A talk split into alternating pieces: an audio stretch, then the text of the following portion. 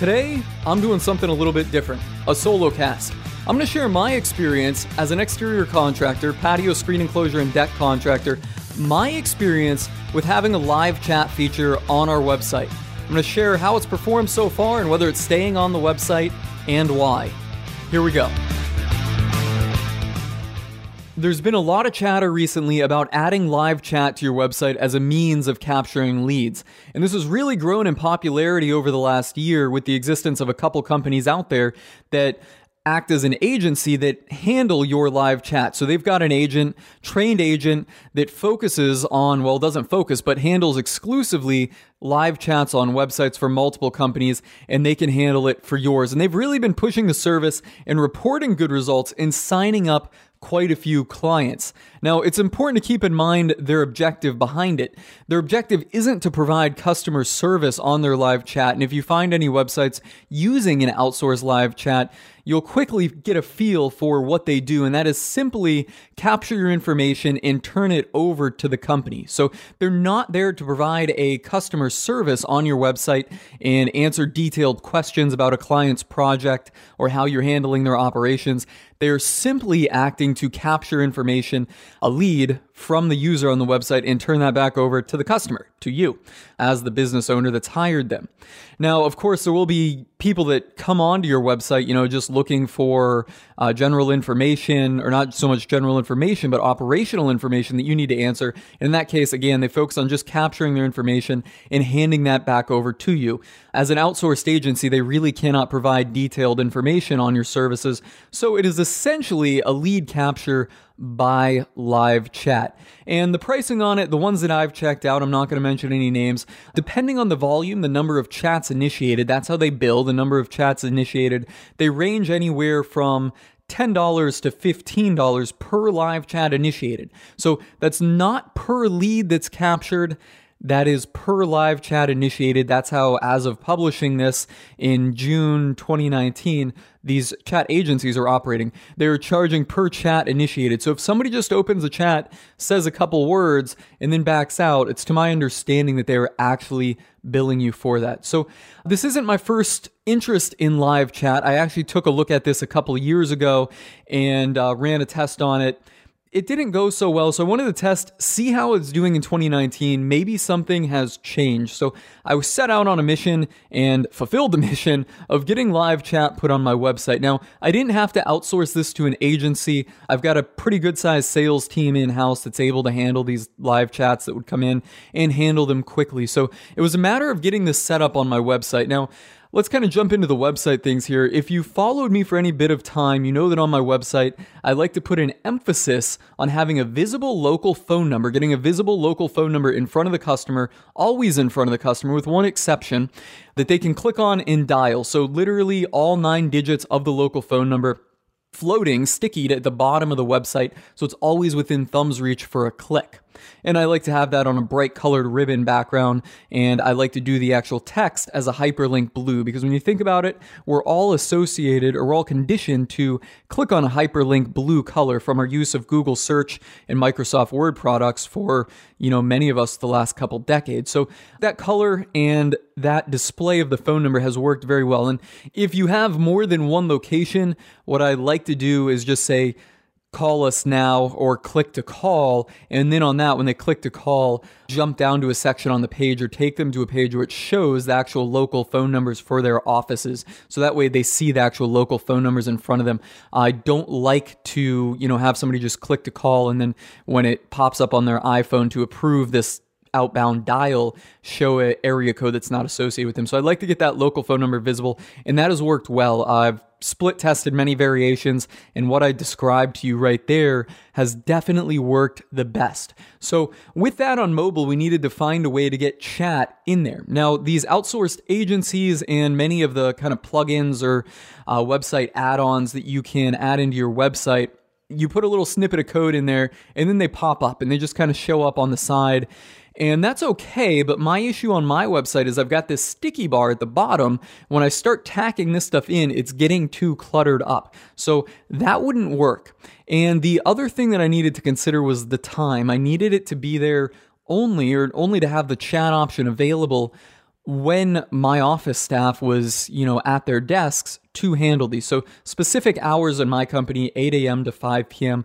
we needed to have that chat open and, you know, after hours hide it. So going back to what I was saying about how, uh, you know, we have a cluttered up mobile device, we kind of needed to redesign our mobile here and fit the chat into it. And that meant that we could not use the default chat functionality provided by either a chat plugin or an outsourced agency. They all provide the same thing, which just kind of slaps on your website. And it, it's good, but it's not as good as having the phone number there. So you got to consider just how cluttered it is, you know, on the mobile device. And with the way my website had been designed and what I found works best with the phone number, getting the chat on there was going to require some kind of substantial overhaul. So ultimately, what we did is we snuck the chat into our sticky bar. I'll put an image, you know, in the show notes. You can always go back to where this podcast is published on my website. We'll put an image on there of what it looked like. So it was well designed and would convert and get people to click on it, you know. And the problem was though that we had to kind of custom code this and do this all on our own. And there's essentially four variations, you know. And let me kind of backstep here. This is kind of hard to do without actually showing you guys.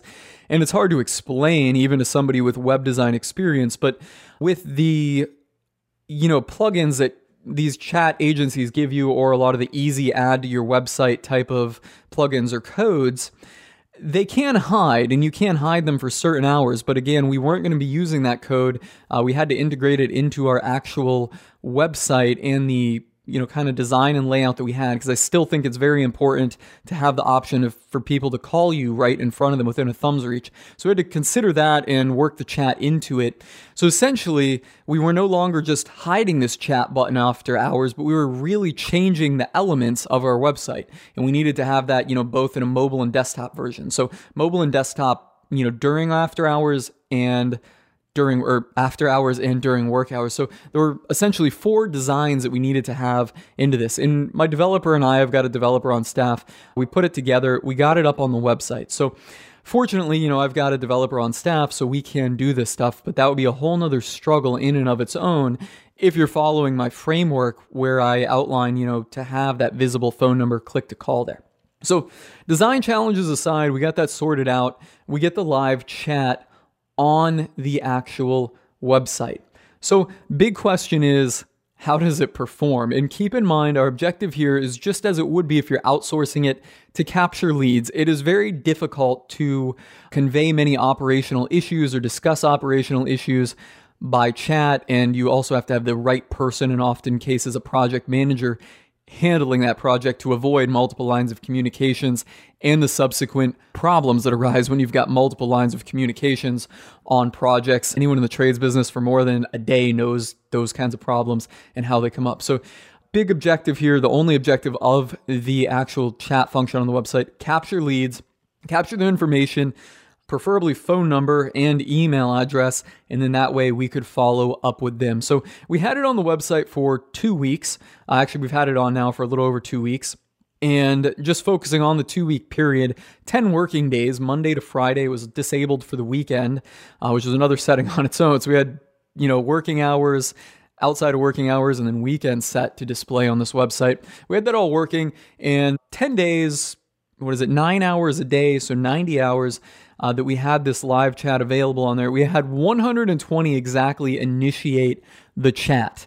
But one thing you have to consider with live chat and when you're outsourcing it is the response time. The outsource agencies, I'm sure, do a great job of responding really quickly we needed to make sure we were on top of that. And I was on top of my staff. And after going through this data here, I went and counted 18 that were not replied to within one minute. So we could say that, you know, 18 of these were our fault. That leaves 102 initiated. Of that 102, I'm going to cut right to the chase here and tell you only six of them became an estimate where we could actually, you know, get in touch with the customer or get their, you know, enough project information by the chat and had a means of delivering it. So less than 6%, a hair less than 6%, 6 of 102 would go on to actually get an estimate from us. I haven't gone in to look and see how many of them actually sold. Only 6 of them delivered out of 120 chats initiated, or 6 out of 102 if you back out the ones that we did not reply to quick enough, because reply time is crucial with that chat. They want someone on there now.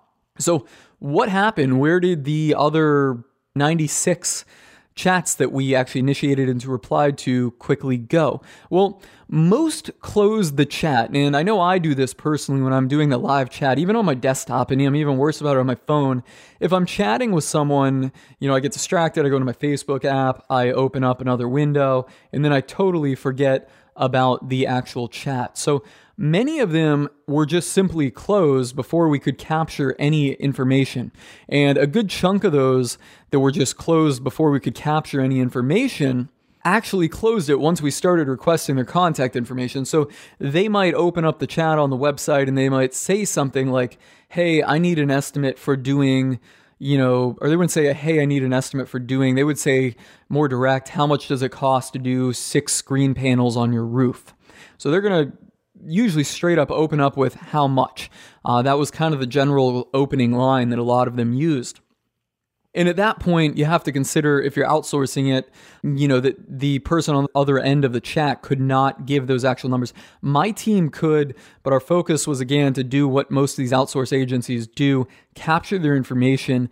And then once we have, you know, a contact method, because we can't contact them through the live chat if they close it, once we have their contact information, then we can follow up with them, you know, and open a line of communication via a different channel. So Anyways, most of them, once prompted for their information, would just close the chat. So they would say, How much does it cost to get six screen panels done? And my CSR would say something like, Thanks for the inquiry. We'd be happy to get you a quote on this. In case the live chat closes, what's the best phone number to reach you on? We tried that. And then we would also go on to say, uh, or not also go on to say, but we also tried varying that up and saying, Thanks for the inquiry. Be happy to work up this quote what's the best way of calling you so we can discuss more about the scope of work? Or uh, what is your email address so we can send the quote to it? So we, we try to capture their information pretty quick and if you test any outsourced agency you will see that's exactly what they go for they, they have some cordiality a little small talk if they need to make it but ultimately they are hammering in capturing that information so that they can pass that along to someone at the company. And that's what my CSRs were trying to do here. And ultimately, out of uh, 102 that we were able to reply to quickly, only six of those became estimates. Most of them fell off when they were prompted for more info or just simply closed the chat before we could even ask for more info. So they would say, Hey, how much does this cost? We'd say, Hey, thanks for the inquiry you know, we need a little bit more detail, or could you give me a little bit more detail to try and kind of provoke, provoke some engagement? And by and large, most of the chats were closed at that point. And then, of course, we got a bunch of out of service areas and how to's. Uh, my company website has a lot of information on it. We get several hundred visitors a day to the website, and we get organic rankings from I don't want to say all over the country, but largely all over the state. And we, you can find us pretty easily from all over the country. So we get a lot of organic traffic, and this is all you know coming to content that's on our website particularly informative content, you know, not so much the content that's featuring our projects, but people would come on there and they would ask, you know, do we uh, do we know anyone in their area or do we service their area? No, and then subsequently that was followed up with, well, do you know anyone? No. We'd have people asking for how tos. We had somebody asking about a gutter end cap. How do you fix a gutter end cap that has fallen off? Stuff like that. It ultimately has no sales opportunity to us and you know, while I have fixed costs for a team that's sitting around at their desk to handle inbound inquiries like this, you know, they really need to be focusing on our sales opportunities where they can earn money for the company. If you were outsourcing it, you would again be paying or getting charged and subsequently paying, getting charged 10 to $15 for each one of these chats that are initiated. So if we go back to my overall number here, you know, let's just forget about the 18 that we didn't reply to quickly. 102 times 15, well, that's going to put us up at, let's just call it roundabouts numbers, $1,500. So even if you had a high volume, they charge based on a volume. So I think at 122 weeks, we probably would have gotten in the you know lowest tier of pricing, which was around 10 bucks or maybe a few pennies under it it would have had us at $1,000 to handle these for only six estimates. So, not very good on that. We also had some people come through looking for materials, and we did get a lot of general, not a lot, but a noticeable amount. Probably, this would probably be second to people closing it, but we had a lot of people asking just general operational discussion questions like, do you know what time your service technician is getting here? That came up a, a few times. You know, I got an estimate from you guys, you know, last month can you tell me, you know, what this line item says? And for that type of stuff, that has to be directed back to the project manager that was initially handling it. So all in all there you know we had quite a few people initiating the chats but ultimately very very few of them would go on to become an estimate all right so let's go back to where i was talking about how i've always focused on having this visible click to call phone number here on the website Thing is, is now that I've got the chat on there, I'm detracting from that ultimate objective. And I know that ultimate objective there has worked well. I know that local phone number being visible has worked incredibly well. It, it works far better than this live chat. So I'm going to be ending the live chat on my website. And some people might say, well, just keep both of them on there, you know, in some way. But you have to consider that you need to have or should have in marketing theory just one clean objective for people on your website. And in my opinion, as a trades business owner, there's no more powerful objective than getting someone to pick up the phone and call you. So, you know, putting the live chat on there clutters up the mobile interface hides the visible local phone number that we like to have. So, for that reason, the live chat will be coming off of our website. You've reached the end of another episode of the Home Pro Success Podcast. Connect with us and join our collaborative Facebook group at homeprosuccess.com.